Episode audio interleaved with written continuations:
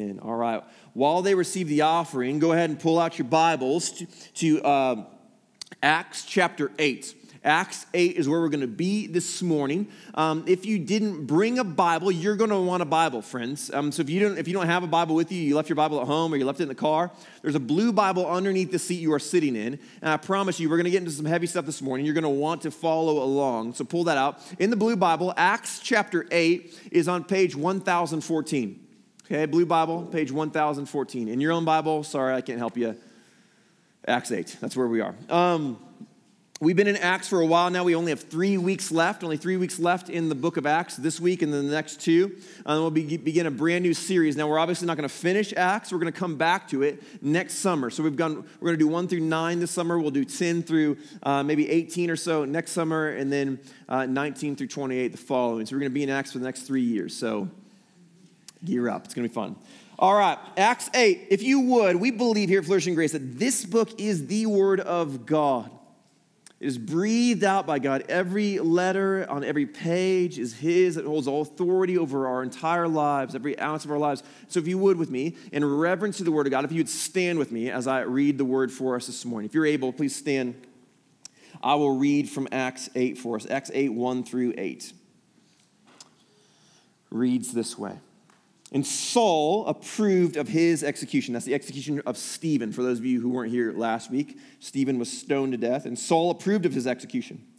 And there arose on that day a great persecution against the church in Jerusalem, and they were all scattered throughout the regions of Judea and Samaria, except the apostles. Devout men buried Stephen and made great lamentation over him. But Saul was ravaging the church. And entering house after house, he dragged off men and women and committed them to prison. Now, those who were scattered went about preaching the word. Philip went down to the city of Samaria and proclaimed to them the Christ. And the crowds, with one accord, paid attention to what was being said by Philip when they heard him and saw the signs he did. For unclean spirits, crying out with a loud voice, came out of many who had them, and many who were paralyzed or lame were healed. So there was much joy in that city. This is the word of the Lord. You guys can have a seat. When you preach through whole books of the Bible, right? As I said, we're going to be in Acts for three years because we're preaching through the entire book. It takes a long time, and you come across passages and verses that reveal hard bits of theology. last week, the stoning of Stephen um, is, a violent and horrible thing. Uh, this week, we're going to lean into a, a theology of persecution. It's, it's not a light topic, it's not an easy topic, but this is kind of one of the benefits and one of the hardships of preaching through whole books of the Bible. And so we're going to wade into this this morning, and we're going to wade into it by looking at kind of three buckets. We're going to look at the human context, the human context of persecution and suffering. We're going to, we're going to look at a historical context of, of the human, of, of the persecution and suffering within Jerusalem in that day. And then we're going to look at the kingdom context. Why does this actually happen? Why does this, how does God use this for the advancing of his church and the advancing of his kingdom? All right? We're gonna look at those three things. But before we dive into that, I want us to back up a little bit and just kind of gain a little bit of perspective, a picture of the church in Acts from chapters one through six. Chapters one through six, what, what's going on in the church? And then I have a question for you. I have a question for you. And so, for those of you who are brand new, maybe you haven't been here, this is your first Sunday ever here at Flourishing Grace, this will be a good recap. For those of you who've been in and out, this will be a good recap. But for those of you who've been around, I'm going to need your help a little bit, all right?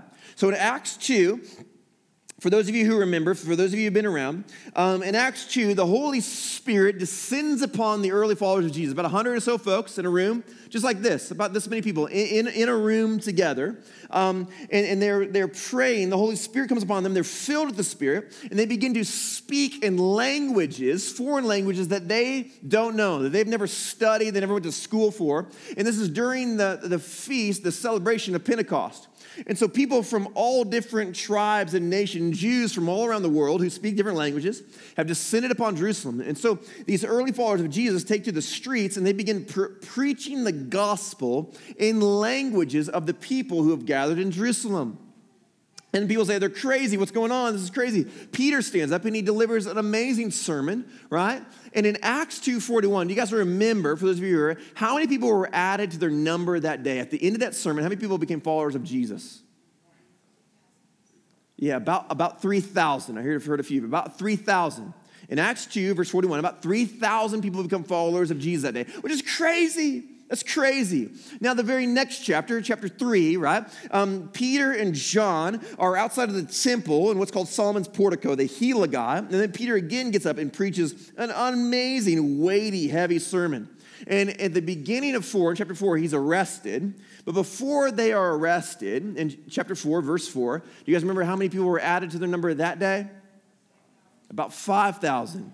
About 5,000. So in two chapters, you, you go from a few hundred people in a room like this um, to 3,000 and then to another 5,000. So you have thousands upon thousands upon thousands of people who are quickly becoming followers of Jesus. And then in chapter four, kind of towards the end, Luke gives us a summary of what this community looks like, what they're doing, what, what they're like. He writes it this way, starting in verse 32 of chapter four. Now, the full number of those who believe, so all of them, all of these thousands of people, were of one heart and soul. And no one said that any of the things that belonged to him were his own, but they had everything in common. And great power, and with great power, the apostles were giving their testimony to the resurrection of the Lord Jesus. And great grace was upon them all. There was not a needy person among them, for as many were owners of lands or houses, sold them and brought the proceeds of what was sold and laid at the apostles' feet, and it was distributed to each as any had need. And so, what you have are thousands of people in Jerusalem who are marked by this one soul, one heart, one spirit. They have all things in common. They treasure Christ above all things at all costs. They're clinging to Christ, and it's marking the fullness of their lives. The entirety of their lives is marked by this. They're, they're selling their possessions, not just possessions, they're selling homes and lands, things that they, investment properties that they own, and they're giving the proceeds, and there's not a single needy person among them. Thousands of people, not one person is struggling financially because they're all caring for each other. And there's marked by great power and great grace. We're seeing miracle after miracle after miracle. In fact, in the next chapter, chapter five, what we see um, are people from the surrounding, all, everybody in Jerusalem is being healed. And so the people from the surrounding neighbors and neighborhoods and communities of Jerusalem are bringing their sick, bringing their lame, bringing their demon possessed to Jerusalem. Peter's walking along and his shadow is healing people, right? It says this in chapter 5, verse 16. It says, They were all healed. You've got to wrap your mind around this a little bit, friends. The culture of Jerusalem is turned upside down. Thousands of people are become followers of Jesus. Thousands are being healed. They're all being healed miraculously. And then the very next chapter, chapter 6 at the beginning, Luke gives another kind of summary of this in chapter 6, verse 7. It says, And the word of God continued to increase, and the number of disciples multiplied greatly in Jerusalem. No kidding and a great many of the priests became obedient to faith. So that's chapter two through six. Even the priests now, the Jewish priests who are deeply rooted in the, this faith of Judaism, are now becoming obedient to the faith. They're becoming followers of Jesus. It's insane. It's amazing. Thousands of people are giving their lives to Jesus. There's an overwhelming spirit of grace upon them and power upon them, miraculous healings and signs and wonders. There's not a needy person among them. No one is clinging to the things of this world, they're clinging to Christ. And even the priests are becoming followers of Jesus. Now, here's the question that's the state of the church, Acts 2 through 6. How many of you in this room, show of hands, how many of the room would say, That's it, Josh? That's what the church should be like. That's what flourishing grace should be like. What's described in Acts 1 through 6 is the perfect church. It's amazing. I want to be a part of that. I want to be a part of a community like that, great grace and power where we're sharing our stuff and we're, we're just treasuring Christ. How many of you would say, Yes, that's it, I'm in? Give, give me some of that. Most of you. M- most of you. I'm going to argue this morning that it's good It's good, but it's not great. It's amazing, but it's incomplete. It's incomplete. It's, it's actually not completely what the church should be like. There's something lacking in that description. And if you notice, I left out a chapter, a whole chapter, the first one, Acts 1. We skipped right over it. In Acts 1, verse 8, Jesus says to his apostles, He says, my, When my spirit's going to come upon you, and you will be my witnesses in Jerusalem, in all Judea, in Samaria, and to the ends of the earth. He does not say, My spirit's going to come upon you, and he's going to create this utopian society in Jerusalem where, where there are no needs and everybody's kind of sharing their stuff. It's basically, basically like communism perfected um, in, in Jerusalem, sorry. Um, and, and, and the Spirit's pouring out this power, and everybody's being healed. It's just this amazing thing in Jerusalem. He, he, and, and everybody's going to just live amazing lives of comfort and joy and forever, happily ever after. It's not what he says. That's not what he says. He says, You will be my witnesses. He says, I'm going to advance my kingdom through my followers, not just in Jerusalem. No, no, no, no. Yeah, it's going to start here. But in all of Judea, in all of Samaria, and to the ends of the earth, I'm going to advance my church through my followers. That is what this is going to be about. This is not about your comfort. In fact, I would argue that I'm going to argue this morning that Jesus cares more about the advancement of his kingdom than he does our comfort.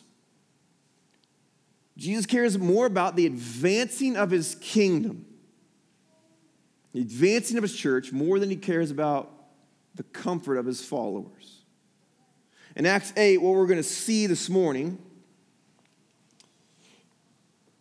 is that through suffering, the church will become a people who bring the joy of Christ to others by the continued preaching of the word. Through suffering, Jesus is going to bring about, God is going to bring about suffering in this church, this, this kind of perfect little community in Jerusalem, not little, this perfect community in Jerusalem. He's going to bring about suffering in order to advance his kingdom, to bring joy, everlasting joy of Christ to others by the continued preaching of his word, the gospel. As we're going to see in chapter 8. Jesus never intended his people to be a people of comfort, but to be a people of mission. We're never intended to be a people who seek our own comfort, but to be a people who are passionate about the mission of Christ. Now, enter the human context. This is the human context of this passage. We are not supposed to be people who are passionate about our comfort. We're supposed to be people who are passionate about the mission of Christ. Jesus talks about this a ton. Matthew 16, uh, verse 24 and 25, Jesus tells his disciples, If anyone would come after me, let him deny himself, take up his cross, and follow me. For whoever would save his life will lose it, but whoever loses his life for my sake will find it. You're not to be a people who are passionate about your comfort. We're to be people who deny ourselves, deny our human longings and desires of comfort, and take up our cross, die to ourselves. Don't pursue your life, you will lose it. But give up your life for the call of Christ, and you will find eternal, everlasting life. When he sends out his disciples in Luke 10, he says, I'm sending you out as lambs among wolves. Doesn't sound like comforts. In John 15, 18, he says, If the world hates you, know that it has hated me before it hated you. Here's some comfort for you. When the world hates you, take comfort in the fact that they hated me before they hated you. It's, it's not about human comfort. It's about advancing the mission. You will be my witnesses. He, Jesus is going to advance his kingdom through his followers. But he cares more about the advancing of his kingdom than he does the comfort of you and I, his followers.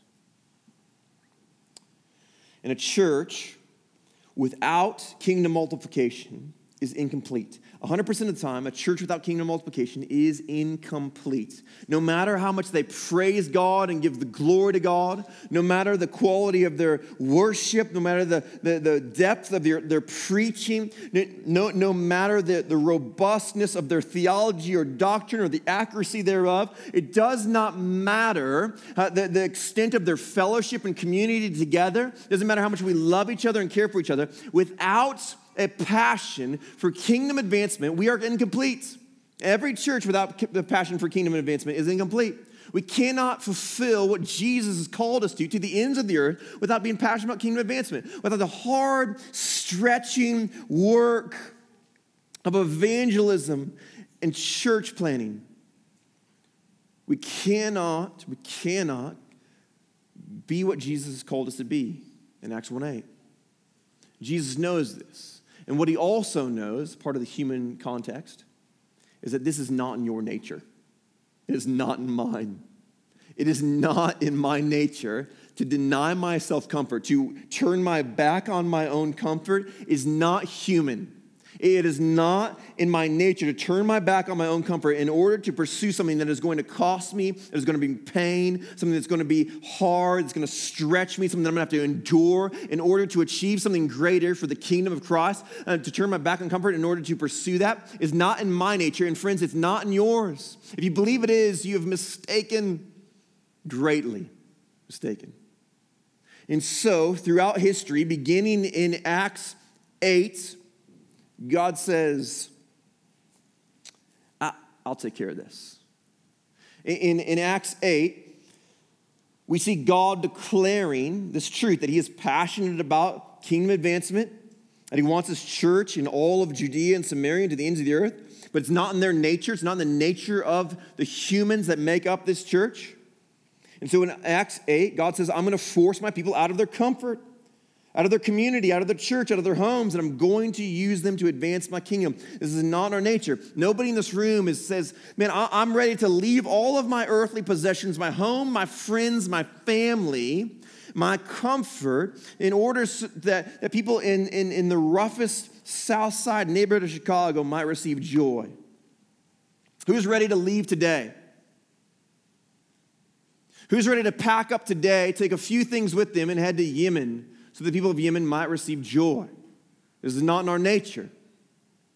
North Korea, who's, who's ready to embark on the missionary journey to bring joy by the continued preaching of the word, is not in our nature. Everybody's like, nah, not me, not me. It's not in our nature to do this. And so God in Acts 8 says, sit down, I got this. And he's going to force his people out of their comfort in Jerusalem. Now, historical context. That's the human context. God is passionate about this. And no matter how hard we try to be, it's not within our nature to do so. Okay? You must understand that in order to understand the rest of this the theology of persecution and suffering. God is passionate about the advancing of his kingdom. And you and I, it is not in our, it is not in our nature to reject our comfort in order to pursue kingdom advancement. Okay? Now, the historical context is this in Jerusalem, at this point, we already talked about it, right? Thousands of people are becoming followers of Jesus, right? Now, Jerusalem was the epicenter. It is the center of the, the nation of Israel, the, the Jewish people, the Hebrew people worshipers of Yahweh, God. The temple of Solomon is there. People from all over the world, Jews from all the world, descend on Jerusalem to worship and praise God. it, it is where the political, religious leaders of the nation of Israel reside and rule over the nation of God's people, Israel. For hundreds of years, the temple has been there. For hundreds of years. And now all of a sudden, you have thousands upon thousands upon thousands of people who say, no, no, no, no, no, we must follow Christ. Christ has fulfilled the law, has fulfilled the traditions. He's greater than the heroes. He's greater than Moses. He's greater than Abraham. He's greater than Isaac. He's greater than Jacob. And so, what you have in Jerusalem is, is yes, this beautiful church, but this unbelievable religious tension. Unbelievable. You see it throughout Acts. You see it um, when Peter and John are thrown into prison in Acts 4. You see this tension in the, in the political leaders of the day in the temple saying, we got to let these guys go. We don't know what the people are going to do. With the people outside of these walls, there's too much tension in the community. When the apostles are arrested in Acts 5, right? If you guys remember Acts 5, um, there's an elder in the temple, Jewish elder. Gamaliel is his name. He stands up, he says, Fellas, I wouldn't kill them if I were you, because there's a, thousands of people outside, and we don't know what they're to do. Like, we, we don't want that on our hands. And so this tension is growing and growing and growing and growing until last week we talked about it. Stephen, one of the deacons, goes to the synagogue of the freedmen, not the temple. The apostles are arrested in the temple. Peter and John are arrested in the temple where the political and religious leaders are. Stephen goes to the synagogue of the freedmen. The freedmen were freed slaves, Jewish slaves, probably enslaved by, by Romans and they'd been freed from their slavery and they kind of formed their own little outcast society with their own little synagogue. And Stephen shows up preaching Jesus and they say, Nah, in our house. They take him outside and they stone him to death. And this, this tension is growing, and this act snaps the tension. The rubber band breaks. In Acts 8, verse 1, and there arose that day a great persecution for those of you who are old enough to remember, in the late 80s, in the late 80s, there was unbelievable tension, unbelievable stretching, but not religious. This was a racial tension in Los Angeles. You guys remember this? Los Angeles in the late 80s, early 90s, there's unbelievable tension, uh, racial tension. There's kind of three big groups. You have the black community, the white community, and the Korean community. And, and, and they just could not get along, and it's just getting more and more and more and more intense, and um, unjust things are happening left and right, and all the political leaders are trying to like dodge every bullet they can dodge, trying to hold it all together until in 1991, three officers violently assault and beat a black man named Rodney King. And it's caught on video. And the entire world sees it happening. And that tension is brought all the way to the max, but it doesn't break. It's a year later when the verdict comes back. And those officers are found, I believe, by an all white jury to be not guilty. It snaps. And the entire city just burns. People are being killed, raped, beaten. Stores are being looted and set on fire. Los Angeles explodes. It's a war zone. The National Guard comes in. It's insanity. The same thing's happening in Jerusalem. And the people, the Christians there, they scatter, they flee, they run for their lives. They run, they, they flee. And Saul, it says that Saul um, approves of this persecution. He, he approves of this, of this murdering of Stephen. It says that he's ravaging the church, is the language that Paul uses in, in Acts 8, verse 3. Saul was ravaging the church, entering house after house. He dragged off men and women and committed them to prison. Saul is one of these freedmen. He's hanging out with these freedmen. We believe, many people believe, that Saul's parents were former slaves. That's how he receives his Roman citizenship. And we see here in Acts 8, he's hanging out with these former slaves. He's doing life with them, he's in the synagogue with them. And Saul proves these persecution, and then he begins to lead the persecution forward. He begins to advance it, ravaging the church. And so people flee from their homes. These Jewish Christians, they leave all of their earthly possessions, they leave their homes, they leave their community, they leave their friends, they leave their neighbors, and they scatter into all of Judea and Samaria. And in Acts 8, verse 4, it says this. We're going to move into the kingdom context now. So that is the that is, that is the historical context. Now we move into the kingdom context. Acts 8, verse 4. Now those who were scattered went about what? Those who were scattered went about Those who left their homes and all of their possessions went about finding new homes for themselves. No, doesn't say that. Those who, who fled their jobs and their careers, scattered into all of Judea and Samaria, and looked for a new job in order to support their family. Doesn't say that. Those who left all of their life, their friends and their family, they, they moved into Judea and Samaria and they laid low. They, they went back to Judaism. They, they, they became good Jews and they hid out in the synagogue so that no one would know their past and they started their lives over. No, it doesn't say that. They went about preaching the word. You got to let that sink in. In light of the human context, this is not in our nature. In light of the historical context, great persecution ravaging the church. Verse 4 has got to sink in a little bit. Why on earth would anybody continue to preach in light of being persecuted for preaching? Not just a little persecution, I'm talking about ravaging persecution. Why would you continue to preach? Why would you continue to preach? The thing that you are being persecuted for, you continue to do it. Why would you not lay low for a little while? I want to argue there's only one, there's only one reason. There's only one reason you continue to preach while being persecuted for preaching is because you believe that God is in control of all of it. You continue to preach in the midst of being persecuted for preaching because you believe that God, a sovereign God, is in control of every single ounce of it. You know that He is in this and that it's meaningful it is purposeful, and you will not reject him. You will not turn your back on him, but with boldness, you will faithfully continue the preaching of the word because you know that he's in it. You know that this is of him. He is sovereign over all things, he is the head of his church, and so you continue in faithfulness. In the early 1800s, there was a missionary named Adoniram Judson. Adoniram um, was the first American missionary to Burma, um, to the Burmese people. And now, in the 1800s, a little bit different than today. Uh, Adoniram knew that going to Burma, which is now modern day Myanmar, was going to be brutal. He knew that this was not going to be a, a, a comfort thing, that he was going to have to die to himself. He's going to have to pick up his cross and f- to follow Christ. He believed that God was calling him to Burma. He knew that God was calling him to Burma. And so he says, I must go despite the dangers, despite the troubles, despite the fear that gripped him. I must go, continue preaching the word. God is sovereign over all of this.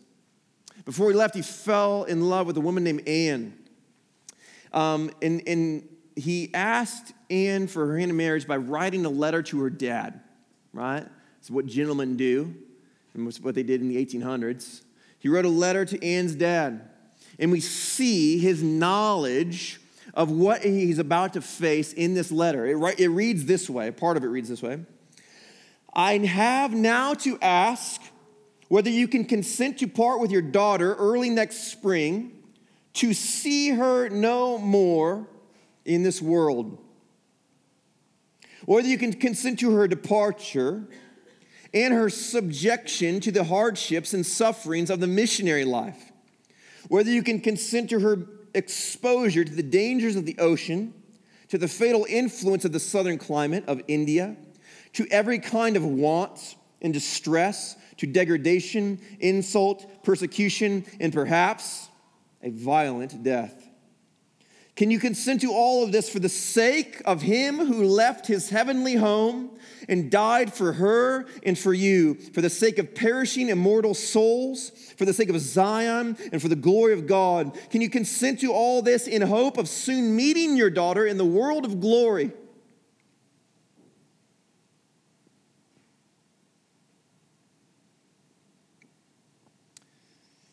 With a crown of righteousness brightened with acclamations of praise, which shall renown to her Savior, from heathens saved through her means, for eternal woe, from eternal woe and despair. This is a man who understood the weight of advancing the kingdom in light of a lack of comfort. And not just a lack of comfort, an unbelievable lack of comfort. Anne would go on to die in Burma. He would marry again. The second wife would go on to die in Burma from disease. Marry a third time. He would have 14 children, seven, sorry, 13 children. Seven of those 13 all perished from disease. Friend after friend, colleague after colleague died in Burma from disease, cholera, dysentery, all kinds of things, 108 degree heat, exposure. He was thrown in prison in Burma for 17 months, endured unbelievable hardship. Never saw his mom again, never saw his dad again, never saw his brother again. Never returned home for 33 years. 33 years he came home because his wife uh, was dying. They, they put her on a boat to bring her home, and she died on the boat on the way. Unbelievable lack of comfort, persecution. And yet, and yet, before his death in 1850, he had, it took six years, by the way, six years before they saw their first convert to Christianity. Before his death in 1850, um, they had raised up a church of hundreds of Burmese Christians. They converted or translated a Bible into the Burmese language and created an English Burmese dictionary, first one ever. He died of illness. They put him on a boat to try and get him home, to try and get him to, civilization. He died on the way, on the ship. But to this day, there's about 4,000 Baptist congregations in Myanmar that all tra- trace their lineage back to Adoniram Judson. Thousands, thousands of people have been rescued from spiritual darkness and brought into eternal life because he was willing to endure. He said this towards the end of his life. He said, If I had not felt certain that every additional trial was ordered by infinite love and mercy, I could not have survived my accumulated sufferings. If I, if I was not certain, if I did not know that trial after trial after trial piled up on top of each other was not ordered with infinite love and infinite mercy, I couldn't have done it. If I didn't know that God was sovereign over all things with infinite love and infinite mercy, if I didn't know that the continued preaching of the word was going to bring joy to the people, that God was sovereign over it all, I could not have survived it. I couldn't have done it. And we see this in Acts 8 that people continue preaching the word because they know that God is sovereign over all of it. We see this throughout the New Testament. We see this throughout history. We see all around the world today where the kingdom of Christ is, is, advancing. It's advancing through people who understand the idea of suffering and removal of comfort for the sake of the kingdom. Philip goes on in Acts 8, verse 4. Now, those who scattered went about preaching the word. Philip went down to the city of Samaria and proclaimed to them the Christ. And the crowds, with one accord, paid attention to what was being said by Philip. When they heard him and saw the signs that he did, for unclean spirits, with cried out with a loud voice, came out of many who had them, and many who were paralyzed or lame were healed. So there was much joy in that city.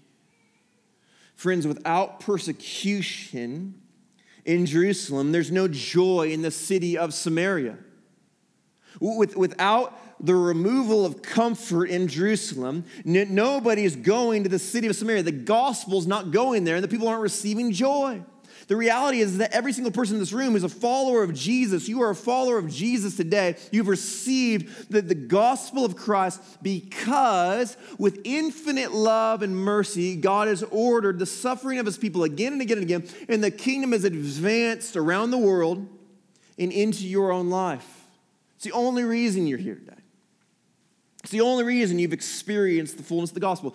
God is passionate about kingdom advancement. He's going to advance his kingdom. He's going to advance his kingdom in your place of work. He's going to advance his kingdom in your family. Those who do not know him yet, he's going to advance his kingdom. He's going to advance his kingdom in, in your neighborhoods. And he's going to do it through his followers. But the theology, the thing that we must understand, the thing that we must know is that he's more passionate about advancing the kingdom than he is your comfort. And sometimes it takes a removal of comfort by the hand of God in order to get us to move. It's like the farmer who sees the field and he knows that the grass is running out. The cow doesn't know that. He wants to move the cow into a better field where the, what's going to be better for the cow and better for the herd and, and all of those good things, but the cow doesn't move. He can push, he ain't gonna move that cow. He can try to sweet talk it. I don't think that works either. Or he can get out the cattle prod. Works every time. Trust me, I was in a fraternity in college. Nothing makes you scatter like a little bit of electricity, okay? Listen, a little, a little zap. Now, yes, in this, in this uh, illustration, you are the cow. Um, Jesus comes along, God comes along. He says, I'm just going to move my people for the betterment, for the good, for the, with un, unimaginable, infinite love and mercy. I'm going to move them. It's going to be a little uncomfortable for a moment, but I'm going to move them. Now, some of you say, Josh, that can't be true. That can't be true. That's not loving, it's abusive. God is a God of love, and He would not do that. That's not who He is. Let me ask you this. When God did not spare His only Son, Romans 8, when He did not spare Him, but He subjected Him to unimaginable cruelties beating and flogging, mocking, spitting, nails through his hand, a spear through his side, when he bleeds out on the cross to bring righteousness to those who love him and call him Savior and King. When he did not spare his son, was that loving? Was it kind to you? It was infinitely kind, infinitely loving. And if he did not spare his son for you, whom he loves more than we could ever begin to imagine, why would he spare me for the sake of those who do not know him yet? Why would he spare me for the sake of my neighbors who do not know him or my family members who do not know him? Why would he spare me? Why would he spare you? God is, is love. And sometimes in infinite love and mercy, he moves us by removing comfort. And so the question is not, would God do this or why would he not do this? The question is not even why. The question is, what do you and I do with this truth? Every writer in the New Testament speaks of it. I'll give you a few. And I hope these verses encourage you. For those of you who are right now maybe in the midst of a season of discomfort, gospel centered discomfort. In James 1, James writes this Count it all joy. Count it joy. All of it. Count all it all joy, my brothers, when you meet trials of various kinds. For you know that the testing of your faith produces steadfastness. And let steadfastness have its full effect, that you may be perfect perfect and complete, lacking nothing. It's bringing perfection. When we remain steadfast, when we continue the preaching of the word for the joy of others, in the midst of our own suffering, in the midst of our persecution, in the midst of the removal of our comfort, count it all joy. It, when we're steadfast, it's producing in us perfection, completion, goodness. Peter talks about it, 1 Peter 5. And after you have suffered a little while, just a little bit, just a little time, it's short, it's short, it's a little bit. After you've suffered a little while, the God of all grace, who has called you to his eternal glory in Christ, will himself restore, comfort, strengthen, and establish you. To him be dominion forever and ever. Amen. The God of all grace, he has it in his hands. Infinite love and mercy, he's ordered it. And this is short, it's short, it's temporary, it's temporary. But the God of eternity, he himself is going to restore you. He himself is going to bring you comfort. He himself is going to bring you strength. It's temporary, friends. But God is a God of eternity. Finally, Paul writes about it as well. Paul writes in 2 Corinthians 4:17, "For this light and momentary affliction is preparing for us an eternal weight of glory beyond all comprehension." It's light, friends. It's temporary, but it's preparing. It's preparing something greater an eternal weight of glory beyond what you can begin to comprehend. And so press on, pre- continue to preach the word for the joy, for the everlasting joy of others. When you experience discomfort in your place of work or your neighborhood or your family for the sake of Christ, continue to preach the gospel, to continue to exalt Him and lift Him high, continue to preach grace to them for the sake of their everlasting, eternal joy. And count it joy yourself. It's short, it's temporary. It's through the gospel centered trials, pain, and unrest, ordered by infinite love and mercy, that we are made complete. And our neighbors, our friends, our family, our coworkers find everlasting joy in the continued preaching of the word. Let me pray for us.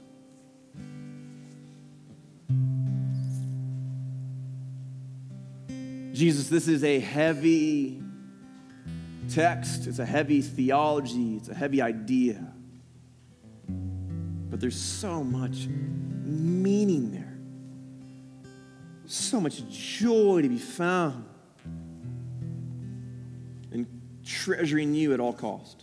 And so I pray this morning for those in the room who right now are in suffering where comfort has been removed from their lives for the sake of the gospel. For those who are, who are experiencing comfort is because you're trying to move them to someplace else. You're trying to help them to remain steadfast. They may be complete and perfect, lacking nothing. Would they count it joy? Would they know it's temporary? It's a short time. But you are a God of eternity, a God of all grace. You are eternal. And for all eternity, you will bring comfort.